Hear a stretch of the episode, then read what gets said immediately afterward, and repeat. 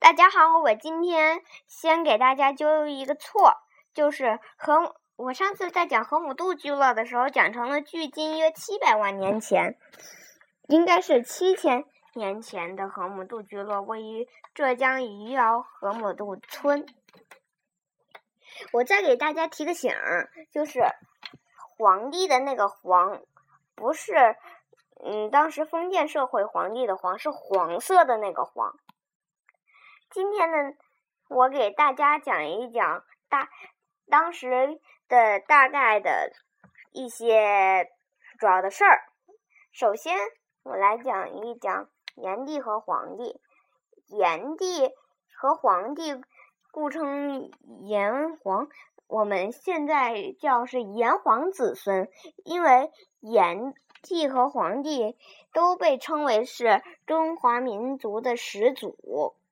因为他对中国的嗯文明进步有产生了很大的贡献。下一个，我来讲一讲尧舜禅让。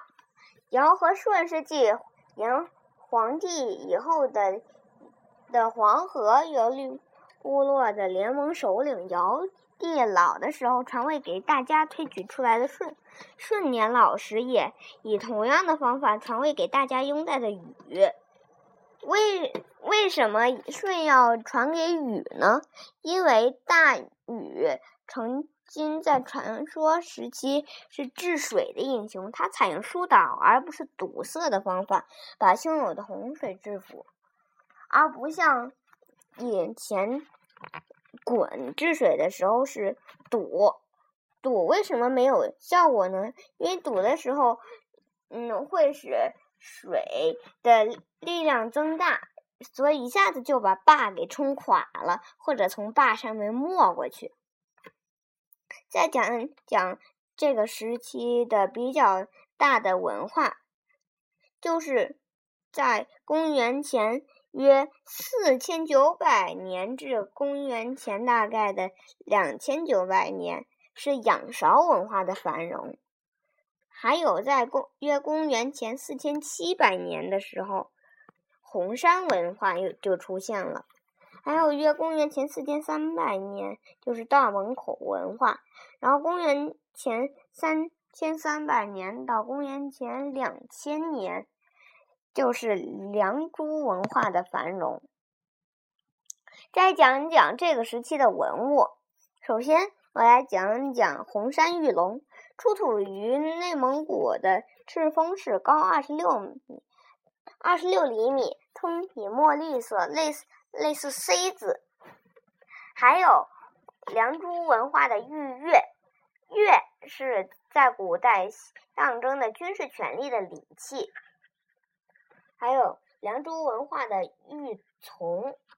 玉琮是一种内圆外方的筒形玉器，是中国古代象征王权、祭祀权的重要礼器。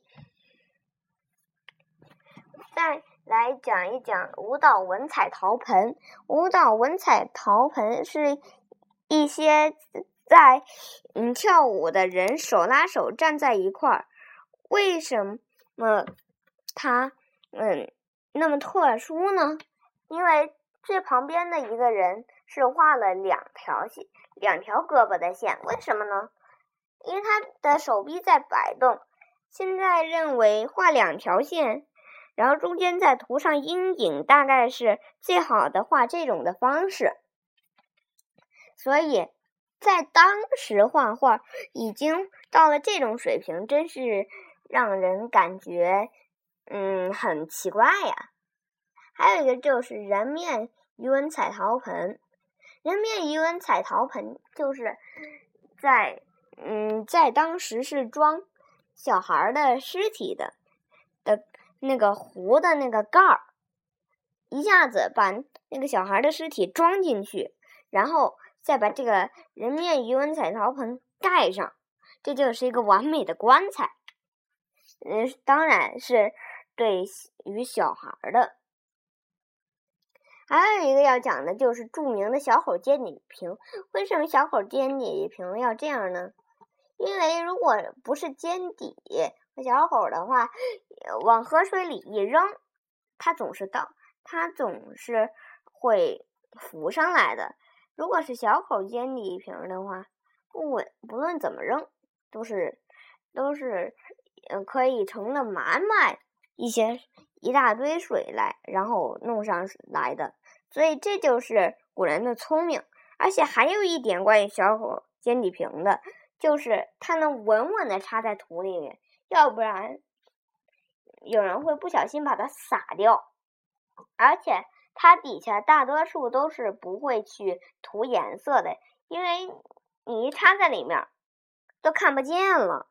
所以这就是古代文物的奥妙。今天的节目就到这里，谢谢大家。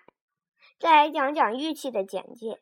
中国制造和使用玉器源远流长，早在旧石器时代，距今约两百五十万至约一一万年前，以使用打制石器的标志人类物的人类物质文化发展阶段，古人就已经学会制造玉器了。在古代，玉器代表着人们的社会地位。